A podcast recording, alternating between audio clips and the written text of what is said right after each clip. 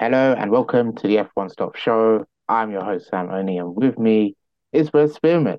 This is episode 32. Wes, how are you this evening?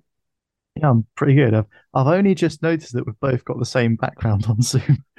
so, so with me me being on, I don't know which way you've got it found, but it's sort of it's it's like a mirror of each other on my screen, which is quite interesting. Obviously, yeah. Anchor Spotify listeners won't, won't know what we're on about, but yeah, if you're watching on YouTube, then yeah, this will probably look a bit weird. Um, yeah, I'm, good, thanks. How are you?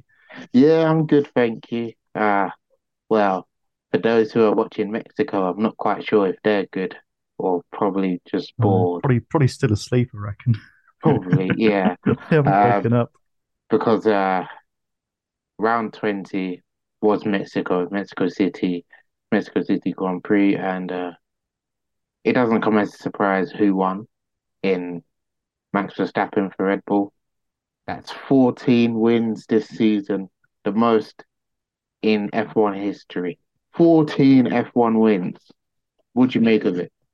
Just incredible, really. I, I know, I think all three of us predicted uh, a Perez win, but I think that was more out of hope than, than on actual uh, sort of we thought was going to win. But yeah, I mean, Verstappen and Red Bull are just a match made in heaven, aren't they? And yeah, the Red Bull have got such a dominant car this season. I mean, you wouldn't have said that at, the start of the season, but yeah, the way the season's panned out, uh, new Ferrari were nowhere in Mexico at all. And yeah, Verstappen, I mean, I think people were thinking, oh, maybe it could be a bit interesting going into turn one on the first lap just because um, that start finish straight in Mexico is so long. The Mercedes might have had a chance to maybe dive down the inside or something, but, but absolutely not. Verstappen was just too quick. And I think it, it only took him took him a, a, couple of laps to get over about a one and a half second lead, which yeah, is, is not massive, but it's it's enough, um, comfortable enough, you think.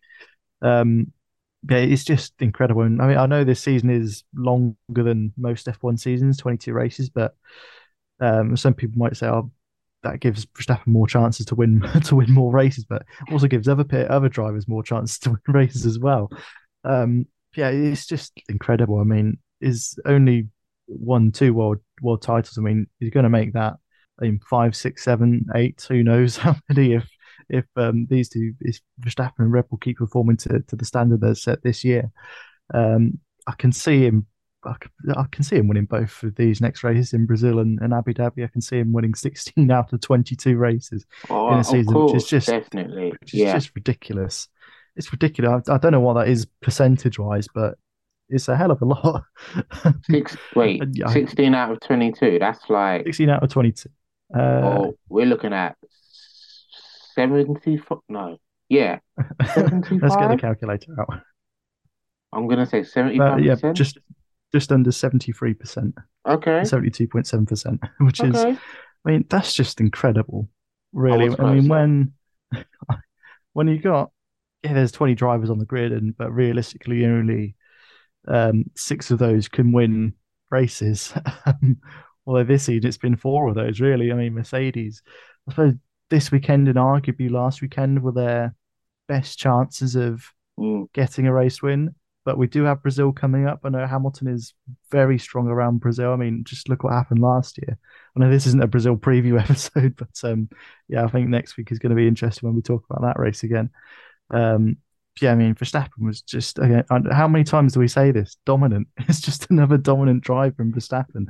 Um, we need we needed to, to counter at the end of this this season. We need to count up how many times we call Verstappen dominant in terms of his race wins because it'll be a lot. It'll be if if he wins all sixteen, I bet it'll be about fourteen out of those sixteen. We've said that Verstappen has been dominant. Yeah, I think he's had I to, agree. He's had to fight for a couple.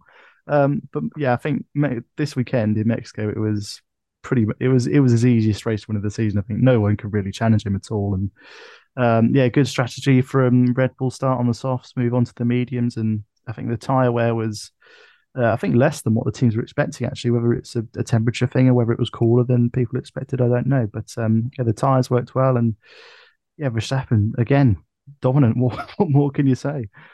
Um, I can only agree with what you've said there because Verstappen He's been all season. He's been in a league of his own. I I look back at that Saudi Arabia race when he said, "Oh, my title challenges are out of the window," something like that, and then what? 18, 19 races later, he's well. He was world champion in Japan, and now he's all, he's not only picked up his 14th win of the season, but I think he's also collected the most championship points in an Yes, F1 yes, he has. season, Yeah, 416. yeah, more than Hamilton in 2019, I think, Yeah. is the record he broke. Um, I mean, he he had the like the third or fourth most with uh, his number of points from last year as well. So, I mean, the, I mean, the most point. I mean, he's on for another potential 52 more points here if you think about it. Yeah. 25 for the win plus a couple extra for the fastest lap. Um, which, yeah, again, just ridiculous. And he's only what 24 years old as well, which is the scary part. We've got another 10, 15 years of, Verstappen. Um, I mean, yeah, there will be regulation changes in that time, and uh, teams all sort of peak and trough, but it's scary to think about how many more how many years of Verstappen and Red Bull dominance we we could be looking at potentially anyway. So into the race we go. Um, well, I don't even know where to start. Well, let's well, let's start with uh, Mercedes and their tire strategy, as you mentioned. They started on the mediums and switched to the hards, which didn't quite work out, especially for Lewis Hamilton, as he looks like the more likely driver to win the race. It didn't just it just didn't work out for him, did he? No, not at all. And I think you kept say I think uh, you heard um, Hamilton say over the radio a few times, "Are, are we on the right tires here?" And you heard Pete Bonnington, race engineer, say, "Yeah, well, the Red Bull's mediums will will drop off at some point. We are on the right tire here. We can get to the end of the race with no problems." But the Red, Red Bull's mediums just didn't drop off. They they kept going at a, a decent pace, and yeah, it was. I mean, you don't often say this about Mercedes, but it, it was the wrong strategy. I think. I mean, had the seen loads of memes about Ferrari and, and their strategy, but yeah, Mercedes didn't have a good strategy this weekend. I mean, yeah, starting on the slower tire, um, and then switching to an even slower tire in the race. Yes, that would have guaranteed them to finish the race, but um, I think you could take the medium to round about to, to the mid 40s in terms of lap time, which gets you through two thirds of the race pretty much. Or, or, well, not quite that, but just over halfway anyway. And yeah, the softs lasted a good amount of time as well. And yeah, Mexico, I think Mexico is not harsh on the tyres, but reasonably harsh, especially in the second sector where it's just quite fast and not quite flat out, but Mm. quite twisty and turny. And um, there aren't many sort of slow corners, if you like, besides the stadium section. Um, but yeah, the tyres just lasted longer than I think people were expecting. And yeah, it, it didn't work out for Mercedes. And I don't think it worked out for Ferrari. I think they were on a similar strategy to Red Bull, but I mean, Ferrari, As I mentioned earlier, just so far off the pace. Um, I mean, I don't think if, I mean, even if Mercedes the same strategy as Red Bull or or a similar strategy, I don't think they would have won. I think the Red Bulls were just too quick, excuse me, for them this weekend. Um, yeah, I mean, for Verstappen to win by, I think it was around about 15 seconds in the end. Maybe if Mercedes had the right strategy, they could have just could maybe have potentially challenged for for that race win this weekend.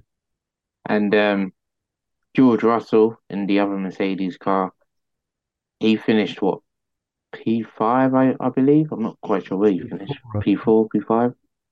P, yeah, P4 and fastest lap. Well, having having started on the front row and well, as you said, finished P4. How would you how would you assess his race in Mexico? It was a bit sensible, would you, if you like? Um, a bit sort of mediocre, if you like. I mean, you never want to go back places in a Grand Prix and for him to lose, you know, I suppose one place at, at the end of the day. But I mean, Mercedes would have been eyeing up a double podium, um, especially after the strong qualifying they had, out, out qualifying both Ferraris. Um, I mean, Valtteri Bottas out qualified Charles Leclerc. That just shows how how slow Ferrari were all weekend.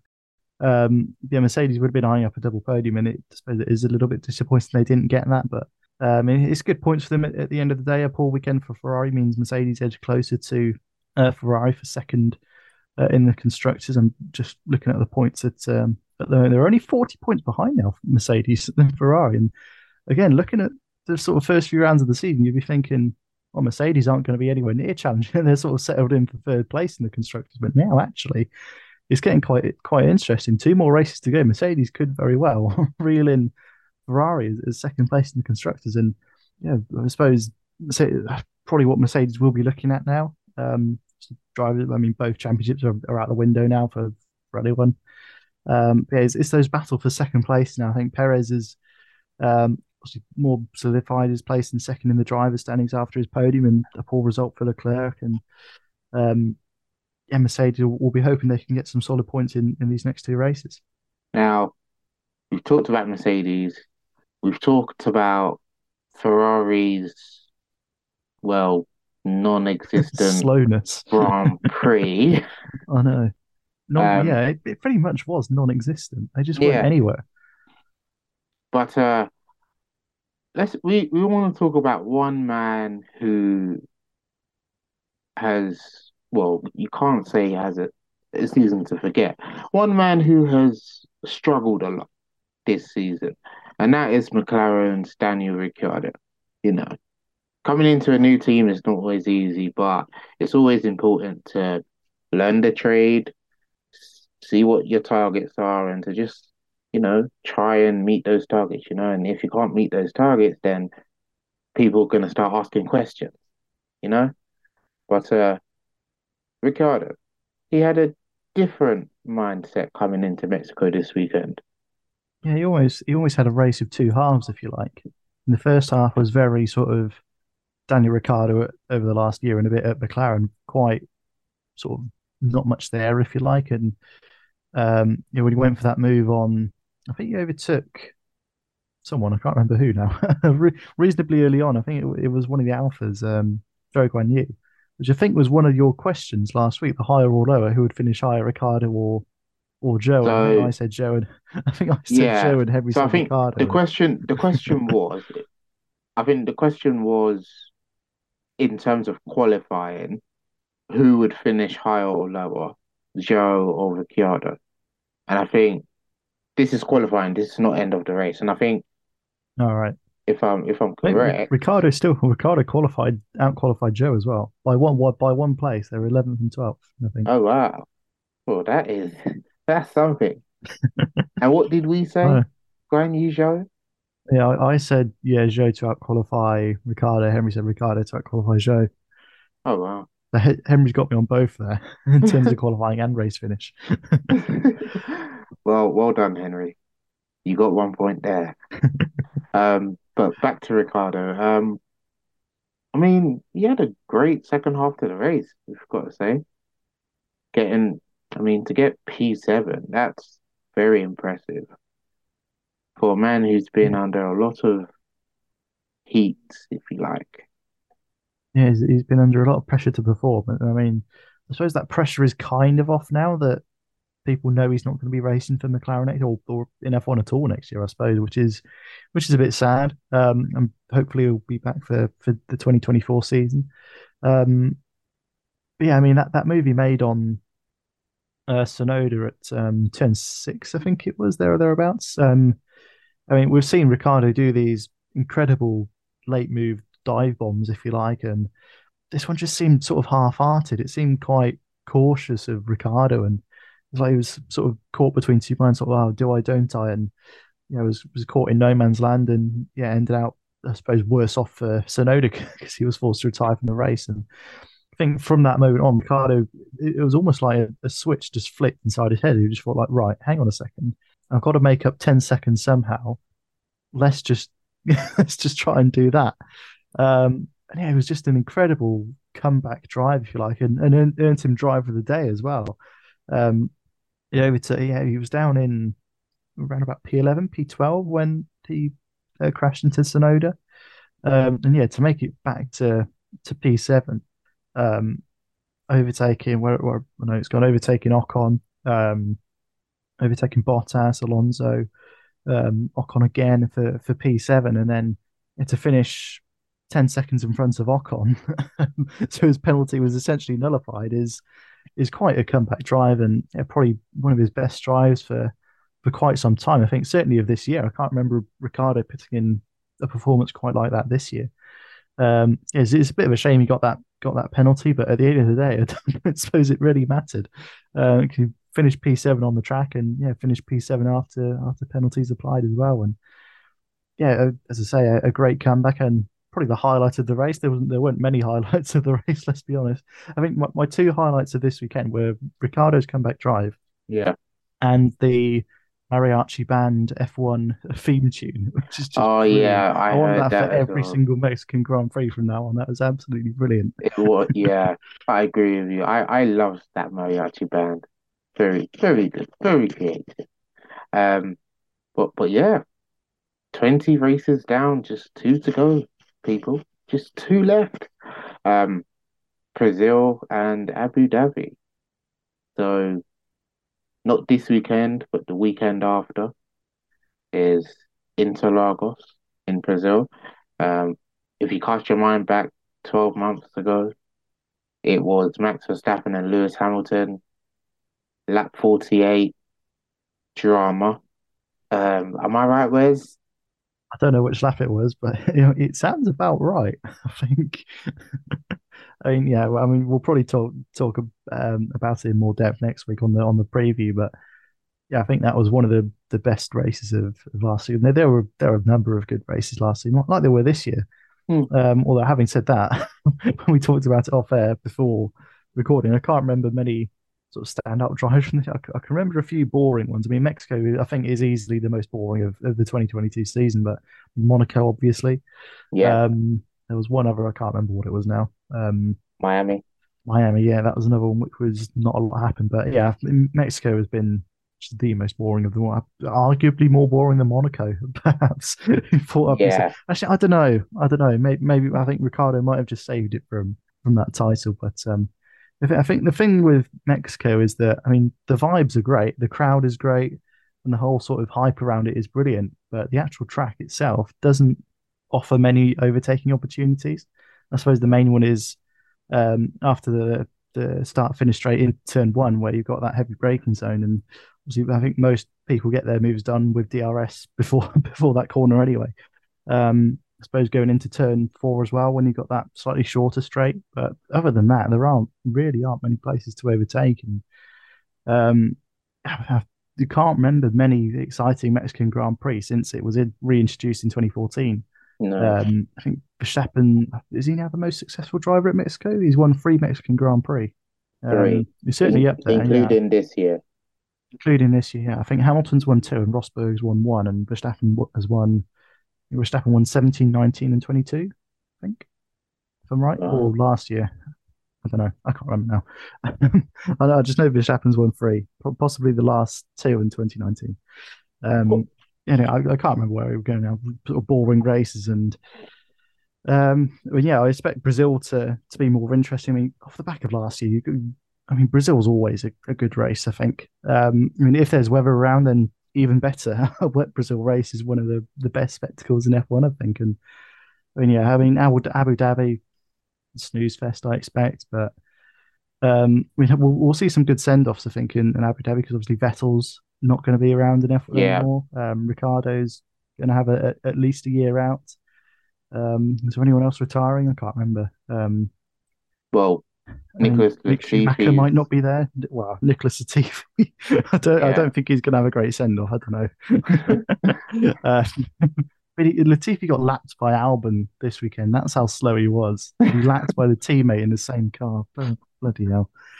Yeah, just gotta Um, hope these next two races but yeah. up a bit.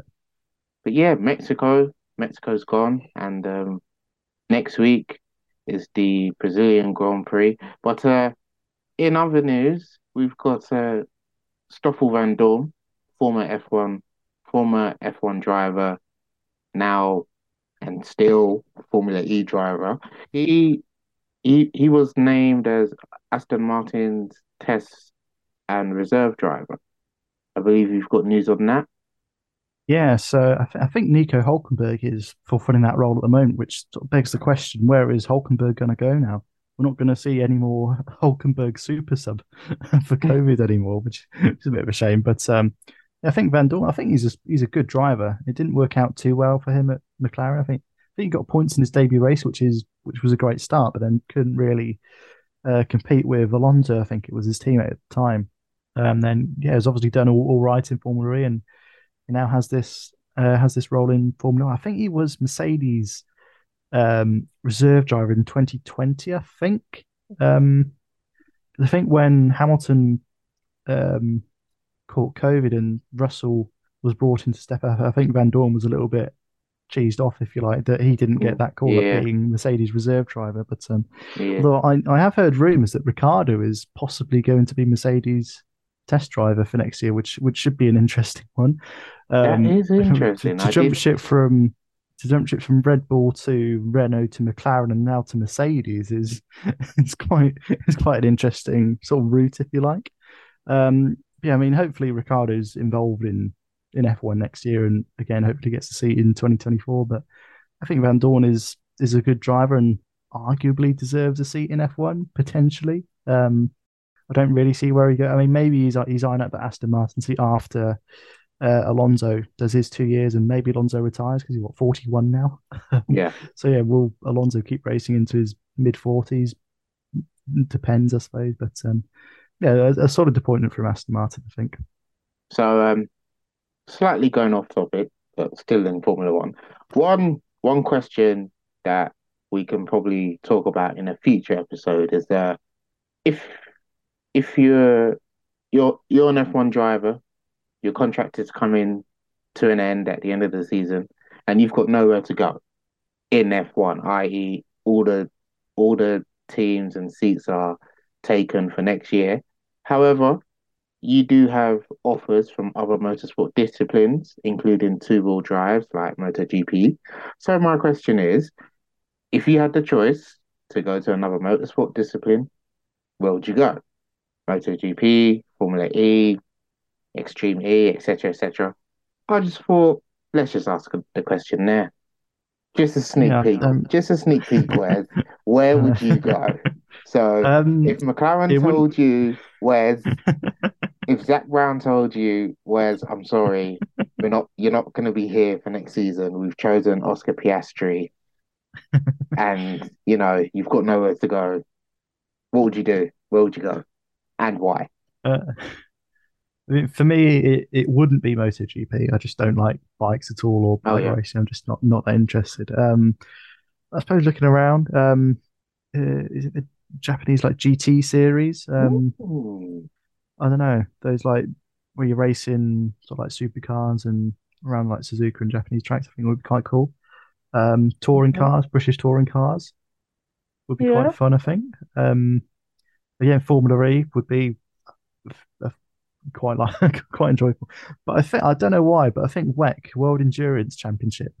Okay, I, I quite like. I, I, I, sort of have a soft spot for endurance racing, and yeah, I'm not sure why. I mean, maybe because I admire just the I mean, just the skill it takes to stay up for 24 hours, let alone yeah, drive for three hours oh. at a oh. time and, and try and get some sleep during the races is just incredible. And I've watched some uh, IMSA sort of US um, endurance racing, and mm-hmm. I don't know why, but I just quite enjoy it with the different classes of of cars all on the same track, all competing for essentially like four different race wins, if you like, all on one day. I think is just quite cool. Yeah. Um, you know, I quite like to. I, I quite like to watch a bit more. It's just a shame that it's not really broadcast anywhere. I think I haven't found many places that broadcast it. Um, yeah, I think WEC would be the would be the one for me. If, if I couldn't race in F1, it, it would be endurance racing. Okay, okay. Um, what about you? I think for me, if Mercedes told me, "Oh, my contract has come to an end and I've got nowhere to go," I think um, mm, I think Formula E because I just love the whole electric vibe to it, you know, and like, you know, the one thing about Formula E that stands out is um managing your battery life, you know, because you know it runs on battery, you know, and like say if because say you have to you have to finish the race with at least something, even if it's what two percent because if you don't finish, then you're gonna, you're gonna be stuck. You know what I mean? But um, other than that, I would like to try GT maybe touring cars, maybe that that that would be quite something. I think, I mean, I think over here in the UK, the, I think the touring cars are on not not every weekend, but like every other weekend or something on ITV4. And I mean, um, probably about 10 years ago now, me and my dad used to watch it quite quite a bit um, if the F1 wasn't on. Um, and yeah, racing around tracks like Snetterton, Castle Combe, um, Donington, sort of sh- not big tracks, short tracks, but um, Brands Hatch as well, um, Thruxton. Um, it's just quite interesting. All the cars are pretty similar as well, and so the grid is. I mean, it's a packed grid as well. There's like twenty odd cars on there. Um, so yeah, it's it's at a much slower speed around F1 with around much smaller tracks, but it's just interesting seeing yeah. all the cars close together, and you think it's more of a question of skill rather than who designs the best car because the cars are essentially normal family saloons. Like you got, I mean, back in the day you had like Vauxhall Vectras up against Ford Mondeos and stuff like that, and, and there's like Honda Civics now um, racing against some other cars. I can't remember. I haven't watched it in a while actually. um, but yeah, the the cars are just so close together, and um, in terms of sort of speed and that's actual physical proximity on on the racetrack as well, it's quite cool. And you've seen some pretty spectacular accidents as well in touring cars, which I mean is is is is, is good and not good, as I suppose, because I mean, you don't want to see drivers get hurt, but at the same time, yeah. it's quite fun in a sort of sad way to, to watch a crash and cars go flying. But um, yeah, uh, yeah, soft spot for for endurance racing and, and touring cars for me. Well, that's just a small preview of that, you know, that topic when one for the future, if you like. So, uh, well, I believe we've come to the end of another episode of uh, the F1 Stop Show. Mexico was probably one of, if not the most boring race of this season. That's right, Monaco. Yeah, we've got a new, we've got a new winner now. But uh, Monaco, we still don't like you. It's all right. Anyway, um, don't forget to follow us on Twitter, Instagram, and you, you can also email us at f1stopshow at gmail.com. Uh, the Brazil Grand Prix is next, the penultimate race. That will be next weekend. So not this weekend as we're recording, but the one after. And uh, the last race, final race of 2022 is Abu Dhabi. Uh, so I've been your host, Sam Oni. And it's a goodbye from me. Bye bye. And it's a goodbye from Wes. Bye bye. And see you soon for the Brazil Grand Prix next weekend.